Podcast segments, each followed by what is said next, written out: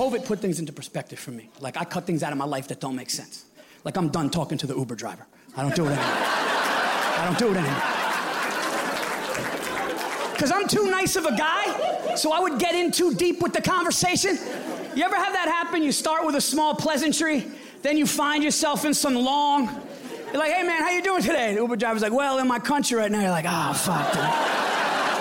Yeah, dude, I didn't, I didn't mean it. I, I don't give a fuck. I, matter of fact, there's a lot of things going on in my country right now. Okay. So how about you give me a piece of candy and let me close my eyes for 10 minutes? I'm already pissed off. I'm going to LaGuardia. now I'm thinking of this guy's kids when I'm sleeping. This is what kind of nice dickhead I am. This is how stupid, overly naive. I'm in a car going to the airport. Indian driver. Just met the guy. 30 seconds. Just met him. He goes, Hey, sir, when's your flight? I guess like three hours. He goes, Oh, you got time. You want to go to a restaurant with me? And I go, yeah, what the fuck? I just said yes to a blind date with an Indian man. I'm married with children.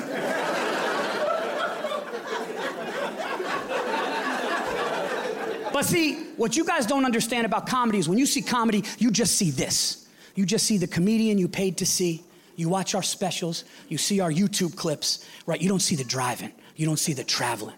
Like tonight, I'll be on the road all hours of the night going to Westchester because I'm rich. no, I'm kidding. I'm kidding. My wife is killing it. My wife, she bought me these sneakers. Um, hey, it's a woman's world, right? Go get it, ladies. Go. Go get it. I'll tell dick jokes in the mall. Go get that money. And when you drive, as much as comedians on the highway, you deal with a lot of police officers. You know, and I just had this one thing happen. You ever have a cop drive behind you for a really, really awkwardly long time without ever turning his lights on? Look, the black dude's like, yes, yes, I have. I, on the way here tonight, we weren't even going to a show. We decided to duck into the mall. Uh,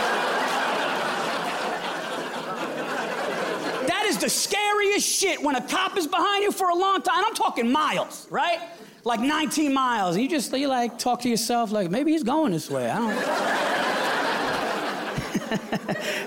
And you make a left, he makes a left, right? Then you start talking to yourself in the rear view. You're like, what the fuck is this guy?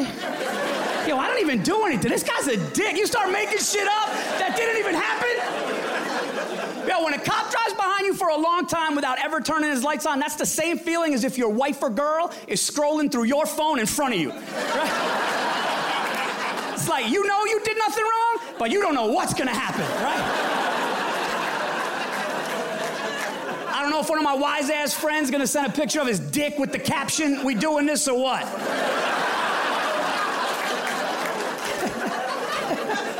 I gotta tell my wife, I'm like, no, I'm not fucking Gary. It's just a, it's just a dick pic. It's Christmas. It's, he put a wreath around his dick. It's a, it's a goof. I'm not fucking. Netflix is a Joke presents Paul Virzi's Nocturnal Admission.